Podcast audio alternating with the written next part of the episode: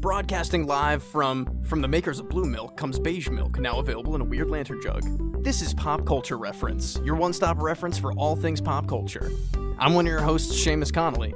And I'm Garrett Strother.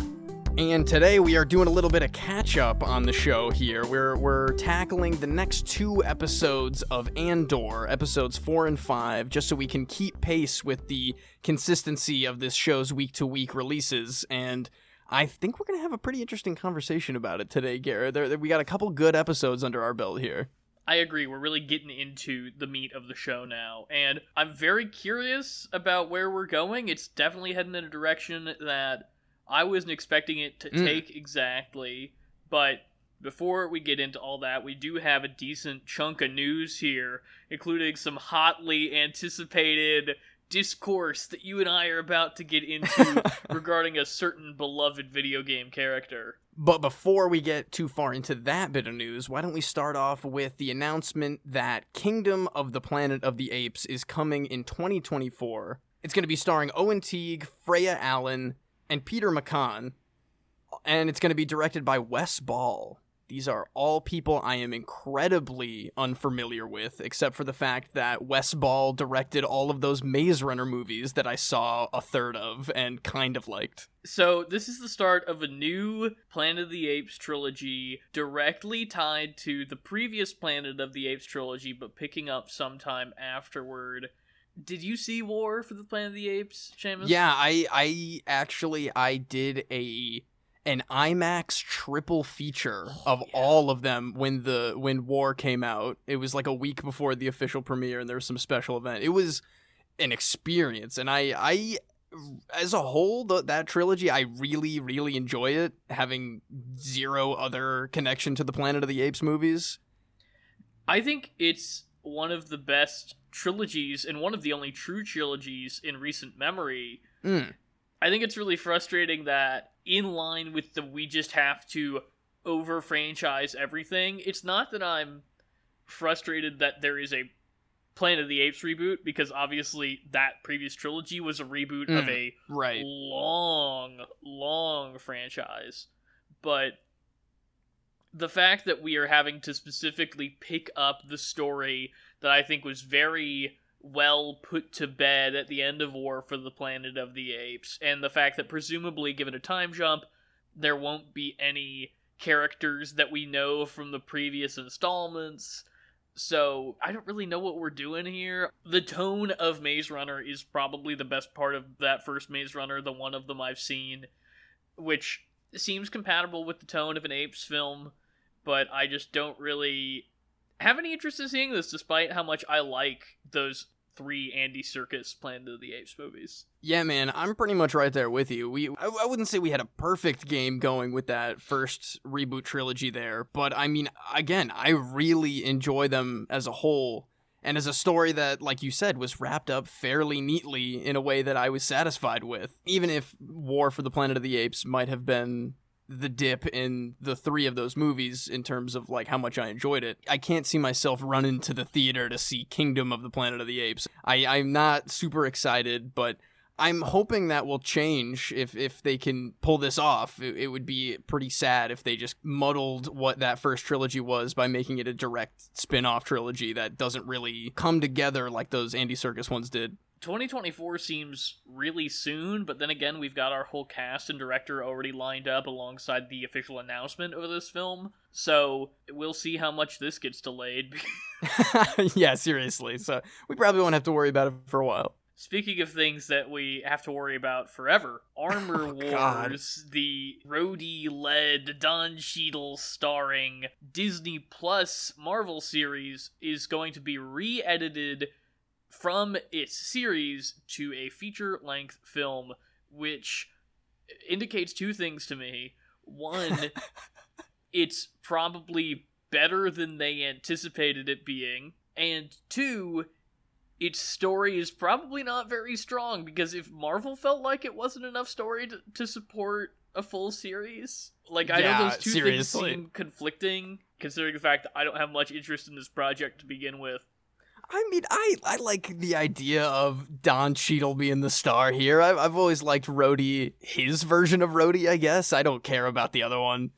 I like Don Cheadle. I don't know if I like Rhodey. Is what I'll say about that. Well, now maybe we'll get to see him a little more in depth than like the comic relief in a movie where his co-star is the main comic element. It's Okay, Seamus. Uh, I don't know why you're saying more depth when he is an Emmy nominated actor in Falcon and the Winter Soldier. yeah, you're right. I I completely misspoke, and that that's all I need to see. Of course, his two seconds of screen time in that show. where he went, "Yeah, I'm sad my friend is dead too." Oh Weird. God. And then he left. yeah, we- weird stuff. But I mean, I am hoping that your assumptions that it might be better off from the higher up standpoint as a movie, because like we we've talked many times, even on this show when we cover Disney series that are, are so rampant everywhere now. That sometimes they just feel like they could be movies, and that they they might have been better as a as a Kenobi. Yeah, exactly. You know, stuff like that. If that means that in the future we could get properties that are, are whittled down to the core a little bit more and, and come in one good piece rather than stretched out as like one okay series, then I'm all for it. I, I'm I'm more excited for this because I mean I wasn't really thinking about Armor Wars. I know it's been on that calendar for years and years, but now you know I'm I'm interested. I, I'm in for it. See, that's what makes you and me different, Seamus. I'm constantly thinking about Armor Wars. It's Armor Wars and Black Adam. Okay, those are the two main things in superhero stuff that I think about. the power hierarchy of the exterior exoskeleton suit wearing superheroes in the Marvel Cinematic Multiverse is about to change. is about to change. And Don Cheadle is there, and he's gonna be great. I can't But wait. He's not the one who's changing the power hierarchy. That's Ironheart in the new Black Panther. Oh right, yes, So- of course. Jeez, Uh, speaking of the power hierarchy of I, Of you know what? I of- love your transitions, Garrett. uh, of the Illumination universe, sure, sure. um, of the Mushroom King, the power hierarchy of the, Of the Mushroom, Mushroom Kingdom, is about to change. Uh, according to this new Mario movie trailer, it kind of seems like it. If we're being honest, we finally got some voice. That that's what I've been so excited to take a listen to is is the voice talents in this movie. We finally got a little snippet in this Mario movie trailer. But what what did you think about it, Garrett? the humor is more dialed back than I expected it to be for an Illumination project. That's not necessarily saying I'm like thrilled about it, but it, it's fine, it seems. I was really pleasantly surprised at how much I was digging the look and tone Mhm. of Bowser at the beginning here. I was really happy with the way Luigi looked. We got our tiny little look at Luigi Oh, yeah. at the end there. I had kind of underestimated them that they were just going to rely too heavily on vague, oh, Mario just is the way it's always been, and so he already knows Peach, he and Luigi are already superheroes or whatever, but I like the fact that this seems to be something of an, I shudder to say it, origin story. I you mean, know- it, kind of looks like it, yeah. This idea that he's a plumber, exposed to this new magical world and everything, that has a bare bones story structure, a hero's journey structure that I think could work really well. I do not like the way Mario looks. I do not like the way Toad looks. I do not like the way Mario sounds. I do not like the way Toad sounds. Not that we hear a lot of Mario at all. Uh, I It's think, enough to be weirded out by it, though. He doesn't even say, you know, let's go. He he's just like a guy, kind of. I've been saving this for you, Seamus. You know who I think he sounds like? Who do you think he sounds like? Linda Belcher. That's so funny. Yeah, he really does, though. He really does. It's very. Can you play the audio for me for just a second? Mushroom Kingdom, here we come. Yeah, he really does, though. All right. Yeah, Bobby. We're going to the Mushroom Kingdom. That's so funny. Oh, I can't wait to see this movie even more now. I I didn't even want to see it before. Now that's gonna that's gonna get me through it instead of just th- regular guy Chris Pratt voice. The only thing that will truly make me happy is this is a tangent from which we will return to the actual trailer. okay. I need in the third act of this movie, whenever there's an inevitable race sequence, Oh a la. Mario Kart, Of course. I would like somebody to pull up in a black cart and it's a toad. He doesn't have his mushroom cap on, so it's just like a smooth toad head. Oh God. and out of its mouth comes Vin Diesel's voice, and he's like, "You two are brothers. That means you fail."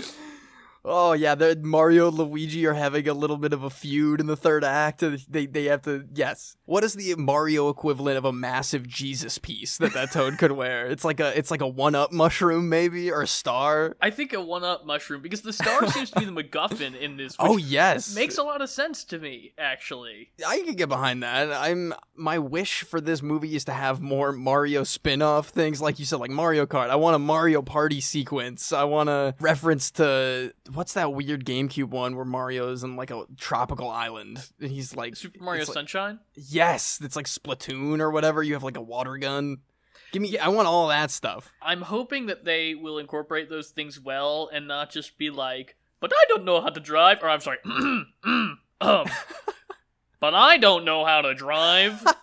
oh, that's what modern Mario sounds like. That's what they're trying to do to us, man. I, I almost look at things like I guess I didn't see the second Wreck It Ralph movie, but the first Wreck It Ralph movie incorporated a lot of very seamless, fun references in a way that I feel like I could see from this movie. But this is not a Wreck It Ralph podcast. This is a, it's me, a Mario. You know there's gonna be Jurassic World references with a Yoshi, or he puts his hand up. Oh I actually- no! I mean, is that fun? Is that something? If it's a little dinosaur Yoshi, If it's- sticking his tongue if out. it's really quick, it's fun. If it's anything longer than like a split second of him doing the gesture, it's not fun.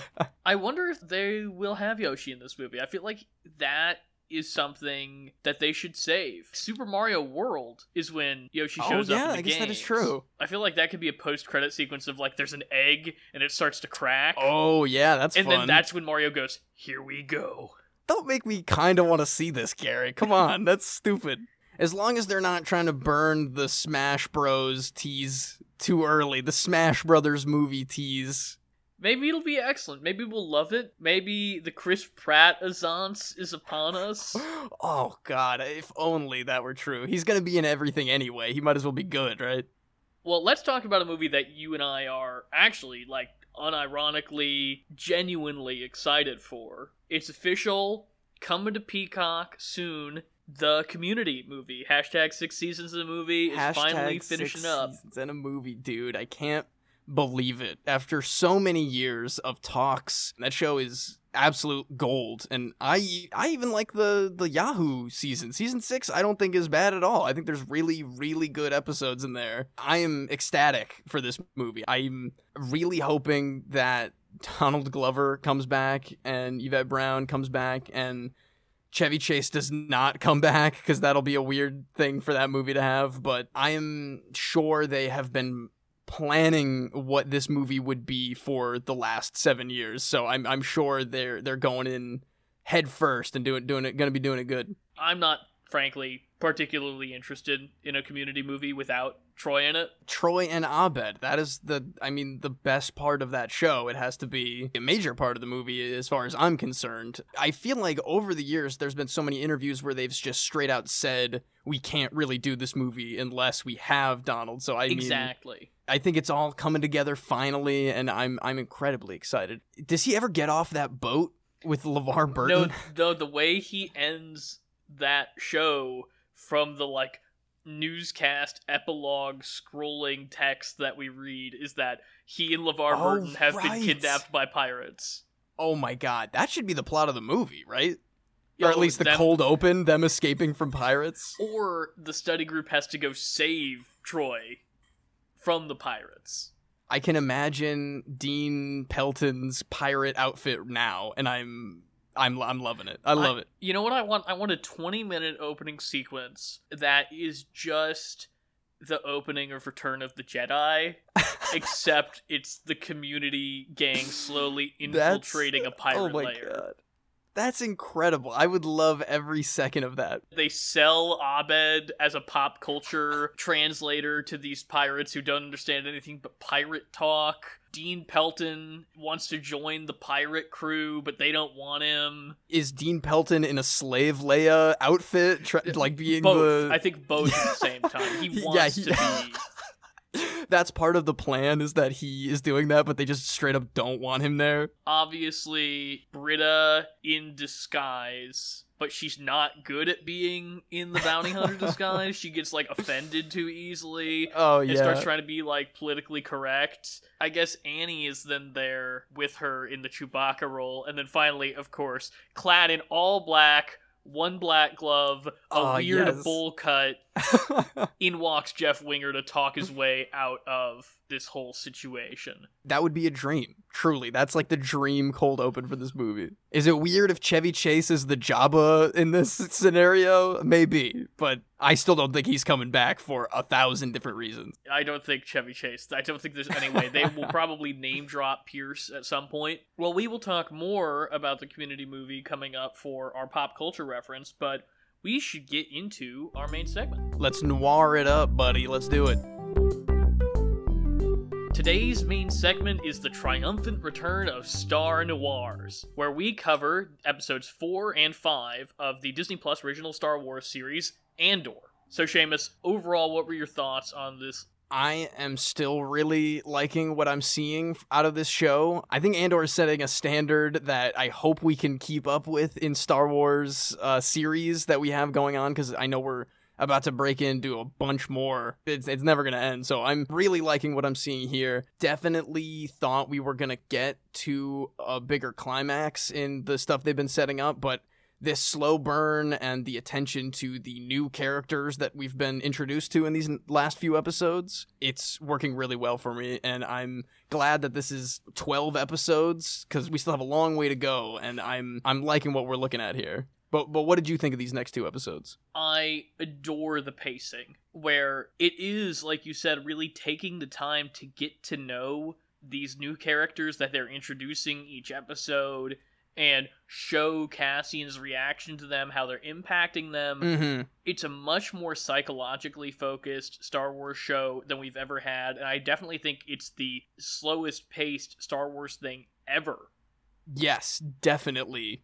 Out of everything I've ever seen, at the very least. this show is all about implication and inference and reaction shots in a way that Star Wars so seldom Mm. is. Making Cassian the emotional center, or in some cases, the unemotional center of this larger movement around him and getting to know the players in that game before he actually starts playing a vital role that we see him obviously later playing in Rogue One is a really nice way to ease us into this world, make the universe feel really big in a way that Star Wars of late has had a problem with. Mhm. Star Wars has been making the universe feel a lot smaller by including all of these connections and cameos and Easter eggs and sticking to certain planets and certain timelines and everything. And I really like that this show is completely unafraid to be its own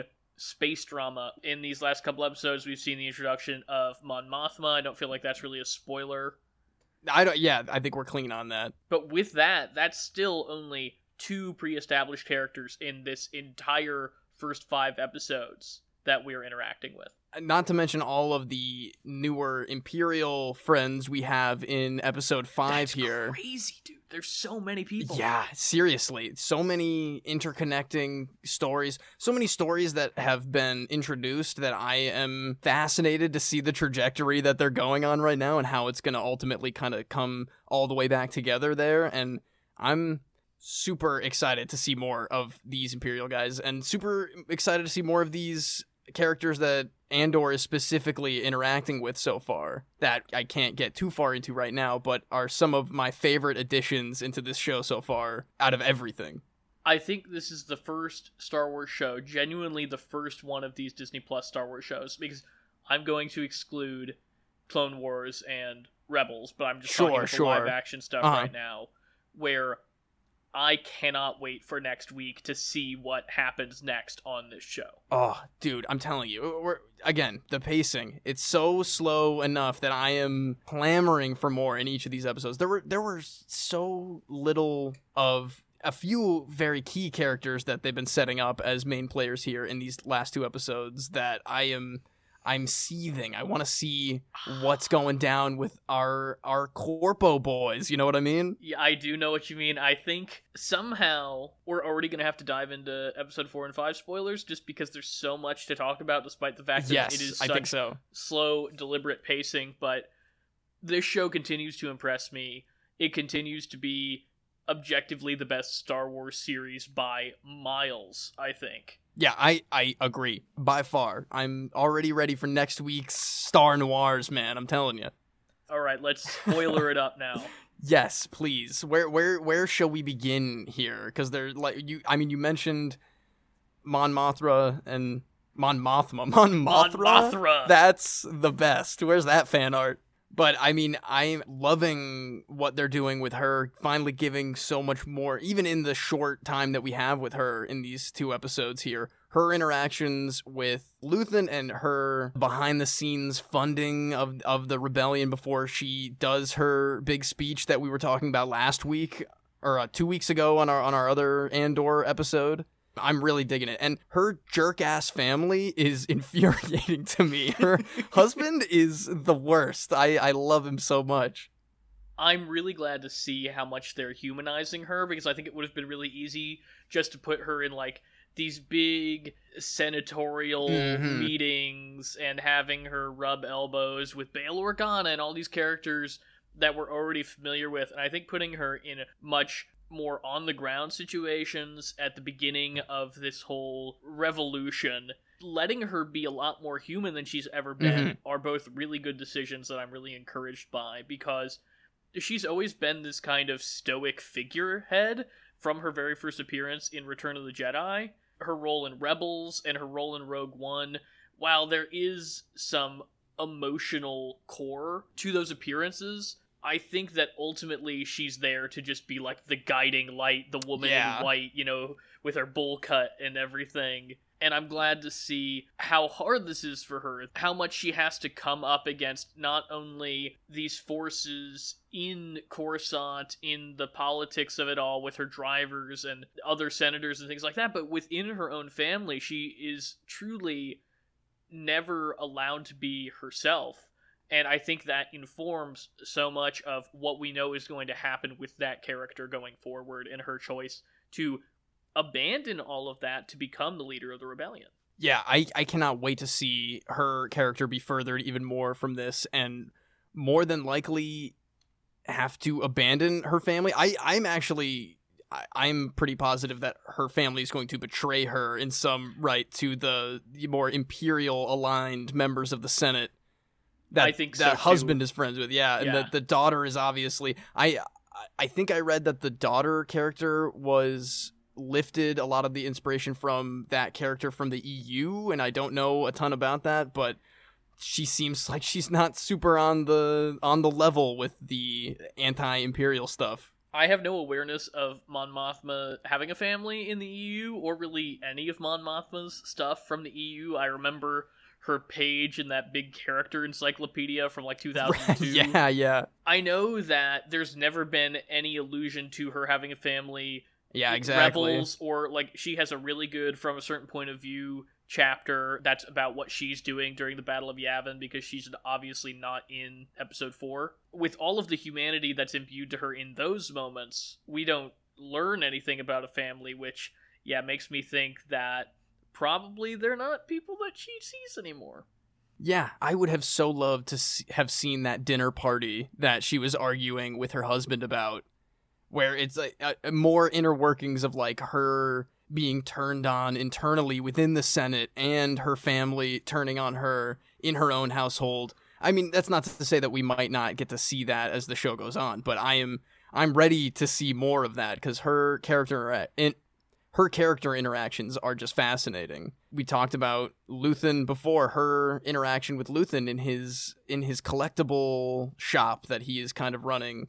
Loved that. Again, it's the boots on the ground. She is dealing in the espionage that she is funding to a certain level. She can't trust anybody. Her new driver can't be, you know, within earshot, all that stuff. I, I think it's fantastic. I really liked Luthen in this episode, I felt like giving him the complexity that I was waiting for him to show in those first couple episodes has really paid off Oh yeah. because I think I said on our last Star Noirs that Skarsgård is the part of this that was not working for me so far, and giving him this dual life and showing that his entire business, his entire livelihood is a front. And they have that great sequence of him putting on his wig and his rings Yeah, and his purple yeah. robes and his b- big fancy belts and vests and stuff and juxtaposing that with how serious and intense he gets with Cassian and with Mon Mothma, and that this is really where his passion lies. Mm. That was a fascinating thing to dive into, I think, with him, and I really want to see more of that. One of my favorite scenes from these last couple episodes was that last scene from episode 5, where he's just listening on the radio, anxious about this whole deal that he's set up Yeah. trying to see what's going to happen, saying, you know, tomorrow this will all be over or it will have just begun. It also seems to me like, and I don't want to, I know that we have some Easter eggs to talk about in Luthen's oh yes, shop, of course. but I want to get your read on what his relationship with the leader of the rebel cell that's infiltrating this Imperial base is. I mean, the obvious one is father daughter, which I think isn't what is going on here. Um, I think it could be an, a way to insert other factions of the rebellion through this character into Andor's story with Lu- Luthen, but I am not entirely sure. It was such a weird, angry, curt interaction that they had that it almost feels like a military mentor mentee kind of thing, which is kind of what they're doing anyway, even though it's more of a guerrilla style. But I'm I'm still entirely unsure, and I would love to hear what your theories are. Well, at first, I rejected the idea of it being a father daughter relationship. That was my initial impulse as Mhm. well. But the more I thought about the themes that seem to be cropping up in these last couple episodes between Mon Mothma and her daughter not having a good relationship where they completely believe in different things. Same thing with Deputy Inspector Karn returning home, tail Oh between his legs God, to his yes. awful mother, who is Ah. she played the witches in the new Yes. Macbeth, and she was so excellent in that, and I'm glad to see her in this as well. All of this tension between these parental figures and their children, I think that probably, even if it's not a blood line between those two, Mm. they seem to have some kind of parental connection just based on the themes that we've been kind of building up over the last couple episodes. Yeah, I could get behind that. It, it almost paralleling Cassian's relationship with his adoptive mother and the ideas of like bringing somebody into this life that might not be the best life or a good life at all, but it's like for what your own moral compass is telling you to do. It very well could be that adoptive father daughter relationship and the willingness of Luthen to insert Cassian into this super last minute plan and have all of this faith in him in a way that he doesn't even have to feel the need to explain to the the rebel cell that he's funding and, and helping out here. I I think it very well could be something like that. I also really liked in that exchange that Luthen has with this woman the reveal that he seemingly doesn't care about Cassian, that the whole narrative that we build up over the first three episodes of Cassian is special. He's been plucked from obscurity to come into this great big rebellion and Mm. play a really super important key role is all just an illusion. It's a lie that Luthen is selling him to get him in on this job where he is so desperate that when he brings Cassian along, they don't even want him. They don't want Cassian. They don't want help. I really like that turning it on its head. It feels very Blade Runner. Again, I think especially Yeah. 2049 wrestling with the idea of are you chosen for greatness or do you do important things because you're the only one that can do them? Star Wars, for a long time, has sided with the idea that you're chosen, predestined for greatness, Yeah. that it's in your lineage, that it's the will of the Force. Not to say that this isn't the will of the Force, but the idea that the mentor figure in this show, in fact, doesn't seem to actually think Cassian is destined for anything other than to be a hired gun on a suicide mission. That could very well be the angle, but then you have to look at things like giving Cassian his very special Sky Kyber medallion necklace, or the fact that he's not even going to allow the operation to go forward unless Cassian is involved, and the fact that they were entirely unprepared for the heist itself until Cassian got there to explain more about the technicalities of how they're going to steal all this money. It seems like he might be playing other people for the idea of he doesn't care about Cassian and he's just doing that for the hired gun angle of it all. But in reality, it seems to me, at least, that he has a lot more of a personal investment in Cassian and what he's doing with the rebellion and individually, he kind of scoops him up there, and I, I feel like that might not entirely be all farce on that side.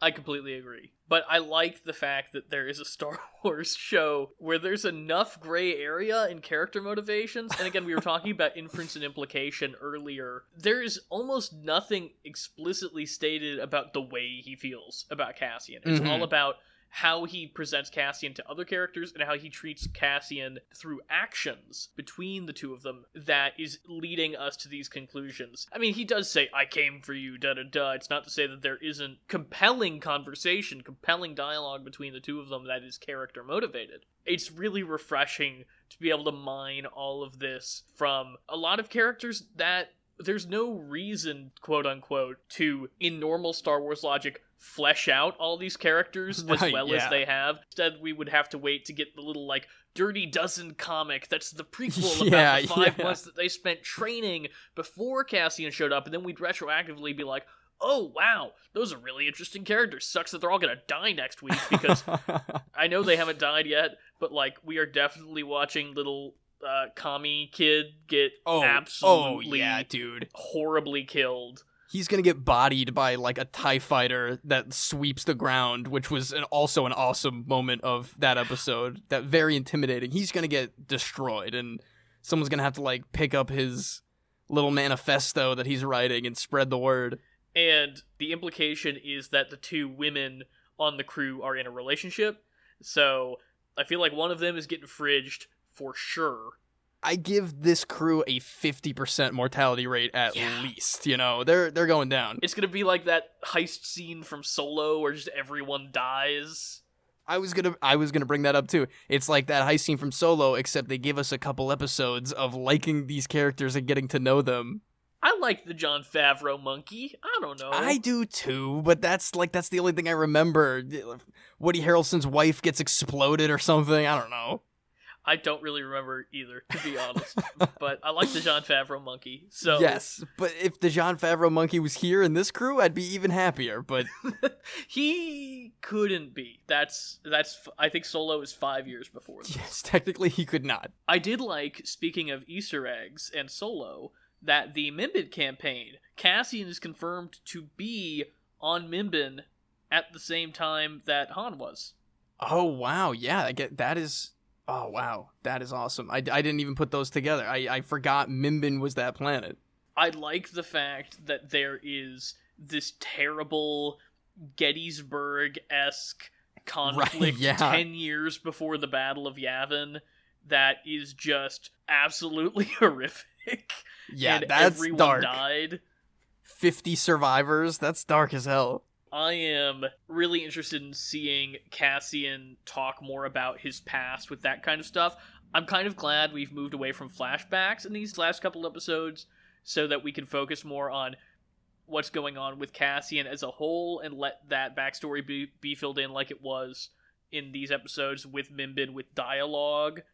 That's something that I hope continues. I don't think we need more flashbacks to to tell us who Cassian is and where he comes from.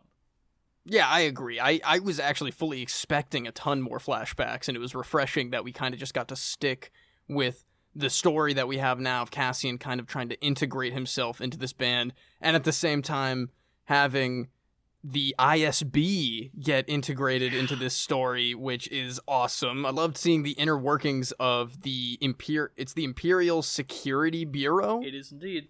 Those characters have been very lightly sprinkled in through the new canon and now we're kind of getting to the like weird boss subordinate relationships that these imperial officers are having with each other. And again the butting of heads that we see a lot in stuff like Rogue One where specifically in the higher ranks of the empire there it is cutthroat and angry and ruthless in a way where they're like popping pills at one point to get ahead of the other guy who's like doing all this extra work that they're trying to undercut. It, I, I, I'm fascinated by this new blonde lady who is the the ISB agent that is probably gonna team up with Karn. I imagine. That's what I'm thinking. I'm thinking Yeah. her research is going to lead her to Deputy Inspector Karn, which cannot happen soon enough because he is my sweet baby boy. Oh, and Oh, I we want got him so little of him. Seriously, I I feel so bad for him tucked away in his like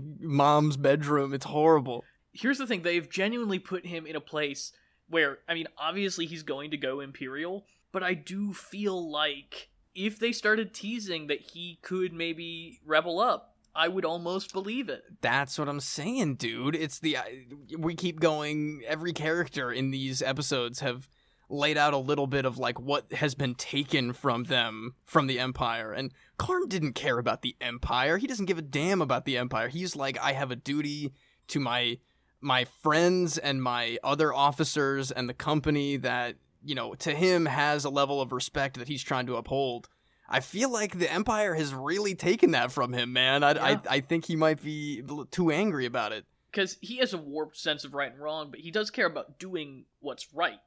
And he's overzealous, yes, but I do think that with the right form of mentorship, which he's not going to get because Blonde Lady's going to swap, Ooh, yes, swoop in and de-mentor him. But with the right kind of mentorship, I think he could be pointed in the right direction, which is, is again the sign of a compelling character. And uh, to interrupt the idea of us talking about compelling characters, did you catch the ISB explicit Rebels reference? I don't know if I did. What what was the explicit reference? because it's 5 BBY when the series is taking place, which Right. is also the timeline of the first season of Rebels. And I think it's either in the big staff meeting or later when she's popping pills working with her subordinate. There is mention of a, a bunch of unpleasantness on Kessel.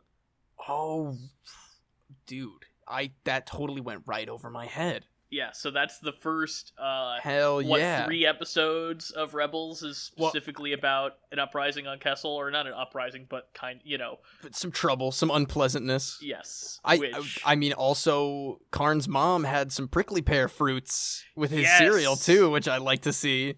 Yeah. We don't want to move too far away from Easter eggs before we talk about Luthen's little shop he has over there, because there was a lot packed in there. About yeah, Obviously, the big one, which is just very funny and bonkers, is the Shinkara stones from the Temple of Doom sitting on the shelf up there. just in plain view, they're right there. Yeah. They're not even trying to hide it. That's it. just yeah. It, the the colors just pop. Those like amber stones. It's it's great. I heard that there was a Indy's whip frozen in carbonite somewhere, which I didn't catch. I think that's a stretch. It does look like a whip, but I think it could be anything. Because that would be too much if they did the stones and the whip. That'd be too much. It's still an Easter egg, so who really cares? Yeah. It's not like a head-on look at the whip. It's stacked up with other things in carbonite. You know, it's actually funny in the episode 9 sequence where John Williams plays the bartender, they have a artifact that's supposed to represent every movie that Williams ever scored. One of the artifacts is the Shankara stones, indicating Huh. that they're probably the exact same things. It's all connected. I love it. But what else did you notice, Seamus, Um, in Luthen's shop? Some very comically large holocrons, both Jedi and They're- Sith. They're They're hu- I mean, huge. Sith holocrons sometimes are depicted as being pretty big, but like that Jedi holocron is massive. so big. Yeah, those those are those are fun. There was a Gungan shield, like a bubble shield thing from episode actually. one. That's cool. I mean, I think the most interesting thing in the entire shop is the set of Star Killer armor from the Force Unleashed video games, which I thought was big to me to see that. Maybe one step closer into getting some kind of Star Killer canon version of that character and some kind I mean it would be crazy, but they, they would obviously have to rewrite the hell out of it. But I I like that they're they're sprinkling it in a little more, and that maybe we'll see some actual narrative tie-in to what those games were. Did you have any other uh, artifacts in there that you were you were specifically excited about? Well, one off, you didn't even mention the Mandalorian armor. Ah, that is true. I, I went straight to Star Killer. But the two things that I was really excited about that I caught were there is a very ornate Twi'lek Kalikori along the back wall behind the Mandalorian armor, Oh, which is, for those who don't know stupid made up Star Wars words, it's this kind of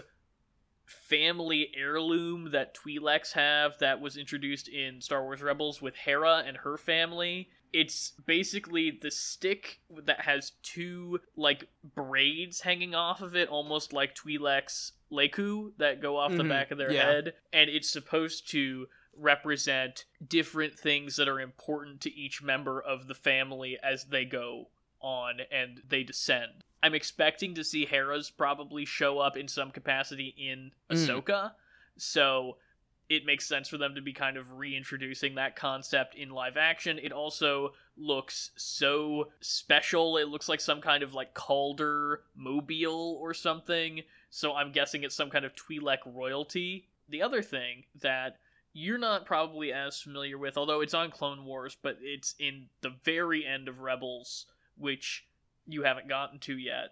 They have tablets, like pieces of ruins of an old fresco or something that seem to depict the Mortis archetypes from the ancient origins of the Force the father, the son, and the daughter right. the father that represents balance and the daughter and the son that represent the light and the dark respectively in the clone wars the the analogy is that ahsoka is the daughter anakin is the son and obi-wan is the father so Yeah, that is true. That is true. That'll be a really interesting thing to kind of track that trajectory as it goes on but that i really was excited to see that easter egg This this show is pretty chock full of Easter eggs so far. I, I but like not in an obnoxious way, which I'm really appreciating. They're very background stuff, you know. The the ship that is like the ghost in the first couple episodes, and the the shop was gonna be chock full of stuff regardless, but it, it's not as in your face as it could be. No, the thing that they reference is like an Udapawan club or something, which is just like that's a planet Yeah. that exists in the Star Wars universe. It's not like, look, this is Darth Maul's lightsaber or whatever Yeah. stupid thing. You know, Darth Karn is eating blue milk with his cereal, and we're like, all right, there we go. Check that check that off. That that is that exists within the universe. And I'm sure people online are complaining about how this show doesn't have any fan service in it or whatever, or cameos and I mean, this is the kind of fan service I want from my Star Wars. Is just allusions to the greater universe that aren't in your face and don't make the universe feel too small. And I'm really enjoying, again, how independent this story feels, and that the things that are brought up seem more thematic, like Luthen talking about an artifact that represents some kind of two-faced deity, and that's not something I was familiar with in Star Wars canon. I don't know if it exists in Legends or anything like that, but that is clearly more of a reference to the themes present in the episode Mhm. with these two characters having to hide their true selves than it is to like I know what that is. yes, exactly.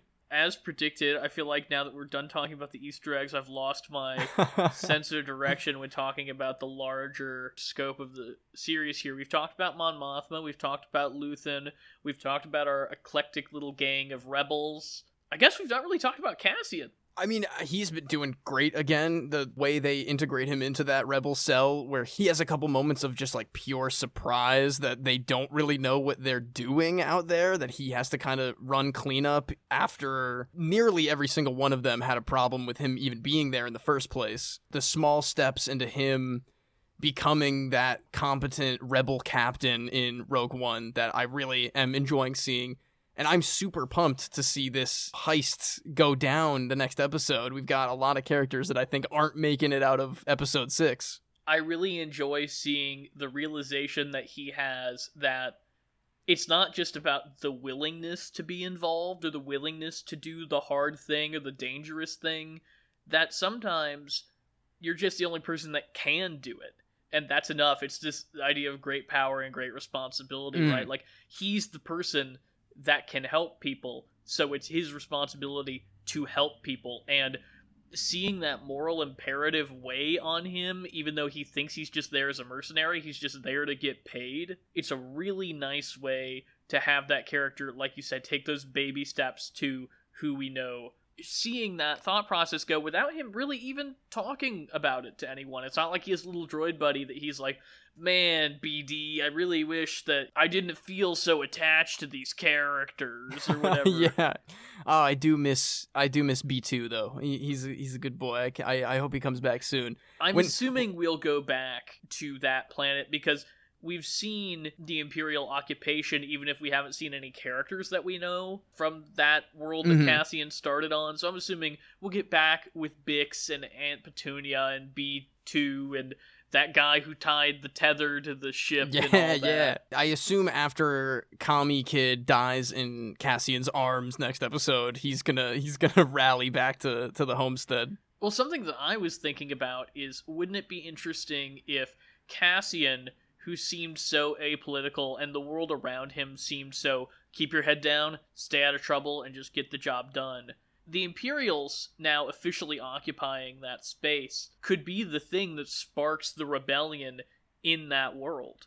The direct correlation between the Empire's might, the tighter your grip, the more star systems will slip through your fingers, Tarkin. So I like this idea that Cassian, fresh off of a heist that's probably not going to go well, wanting to recede from the rebellion and go mm. back to his home world, only to find that everybody that he cares about is a full fledged rebel, I think would be really interesting. Yeah, man. I'm waiting for that drum alarm tower guy to like put down his hammers and join the fight. You know, he's not Oh. he's not banging those drums today. He's he's going out there with the guns, with the gat. I want to see those big hammers knocking into stormtrooper armor. Oh hell yeah.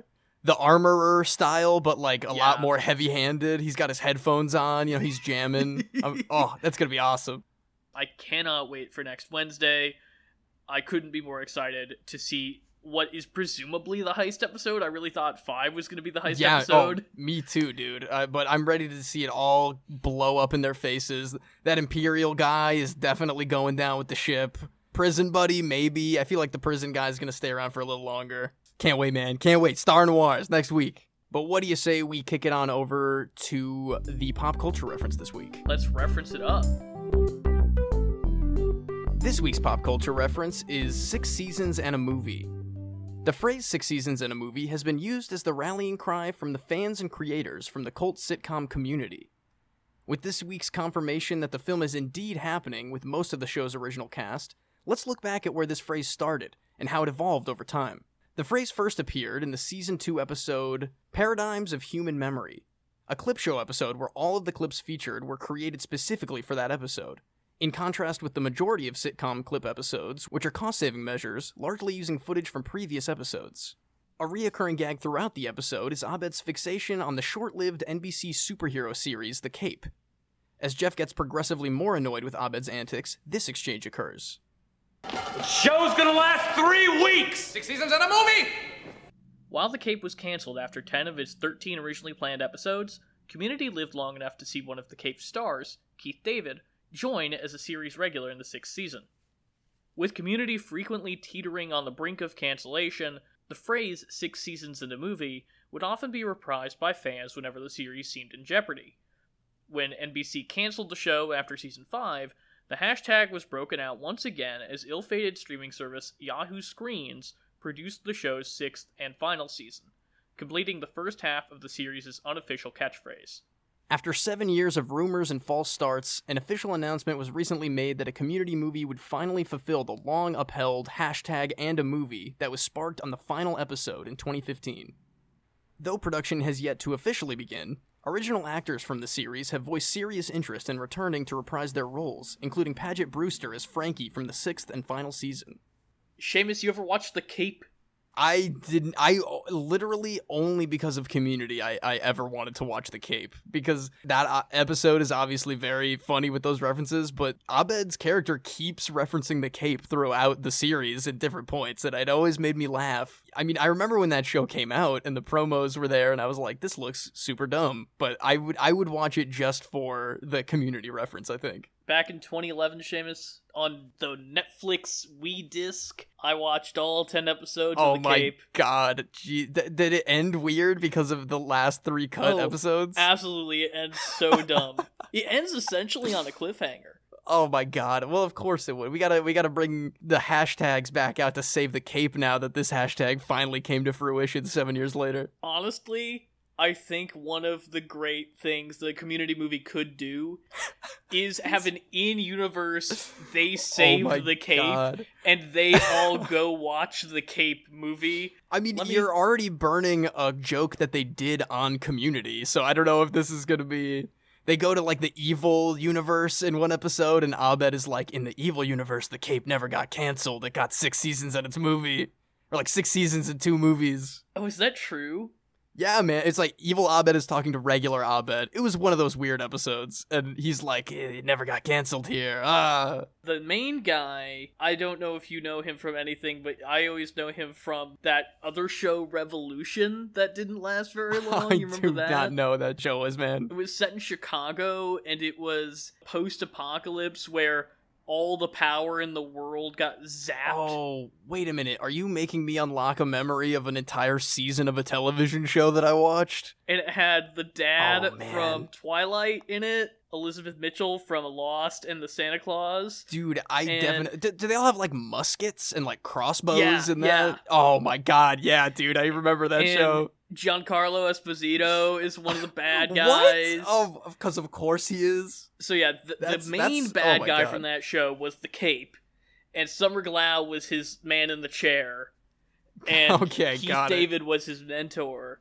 I would like to watch all three of them come back and do a Oh man. brief McBain style The Cape movie in the so Community good. movie. That would be so funny. I would I would be I would again watch the cape for that. Maybe I'll watch the cape before this movie comes out. Just in case there's a reference that I don't get. I would watch The Cape with you, Seamus. I would love to do that unironically, Garrett. Let's find the lost three episodes somewhere. They're sitting in a vault at NBC. we have to do a heist. Martin Scorsese finds three pages of a missing the cape finale and he reproduces it. Zack Snyder's The Cape. Release the cape cut, which it means nothing because it's just literally episodes that never aired. Nothing else means anything anymore. So the Snyder cut is not so much a cut as its own feature film. That is true. That is true. But this isn't a Snyder slash Revolution cast. We gotta. We. I think we gotta move on before we devolve even further. I think one of my favorite and least favorite things that we've been doing on the show lately is, but this isn't a whatever show. Makes it a hell of a lot harder to cut things and make transitions sound super weird. But hey, it's funnier when we get them. It's almost funnier if we have to leave the transition in, but we cut the rest of the tangent. You have to. You have to cut all of the Revolution talk, so it just makes absolutely no sense. But this is a Lucky Charms show. Fine. We need to transition, Garrett. ah, let's move on to Save the Rec Center.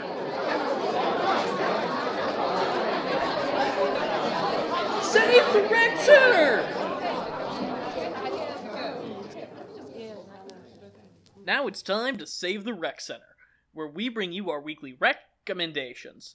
Seamus, what have you been watching slash reading slash playing this week? Well, I am restarting the absolutely fabulous series Futurama from the start again. It's one of those shows to me that it's it's like a anytime show, it's a background noise show. It's so funny and well written that it is a completely pay your entire attention to kind of show and I've been, you know, like, like I said, starting from season one, it's like doesn't start to get middling until like the reboot seasons that come like way later. Even then, I'm I still very much enjoy those newer ones, and this isn't even necessarily for getting ready for the new legacy continuation, whatever you want to call it, return of Futurama, but re seeing and rehearing jokes that will make me fully laugh out loud every time. I'm I'm I forget them and then I rehear them and they're they're just so good every time. Billy West is a voice god, I, I guess. He voices like everyone on that entire show, and he's lovely. I, fantastic show. I, I'm sure you've watched it all the way through, but I think you need to maybe jump on it again if you need another background show lately. I've not seen all the movies actually, so The kind of- movies are great, dude. Did you see the D and D movie? No, Bro, what are you doing? How dare you? That movie's so good. Ugh. It's like a Lord of the Rings parody that gets crossed over with D&D rules where instead of a ring, it's a D20 that does like crazy powers when you roll it. It's, it's Incredible. fantastic. Me, you, and Fritz, we're going to sit down to that bad boy. And then they cross over with Disenchantment and. Oh god, I forgot well. about Disenchantment.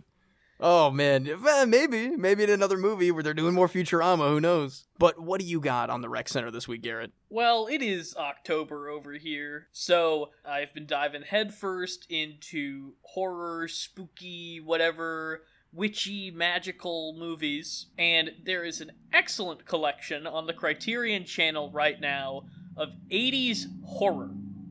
Oh, I do love me some '80s horror, Garrett. And I think it's kind of cheating to rec center that entire collection, but I'm going to anyway, because included in its ranks are two extremely hard to find films Michael Mann's The Keep, which I have not yet watched, which I don't think has ever gotten an official HD release. I know there is a like a grindhouse 4K scan hmm. of a 35 millimeter print floating around the internet that I may or may not have come into contact with previously, but the one that I was really excited to watch and have watched and can attest to its awesomeness is Kathryn Bigelow's solo film debut, Near Dark, which is a vampire movie.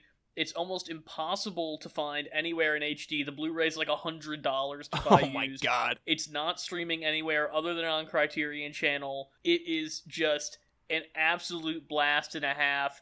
It's got a weird cult of vampires with Bill Paxton, Ooh. Vasquez from Aliens, Lance Henriksen, like all your, all your Cameron favorites, you know.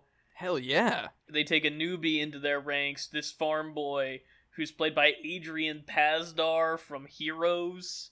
If you know the show do not know who Heroes, he's. Nathan Petrelli on Heroes.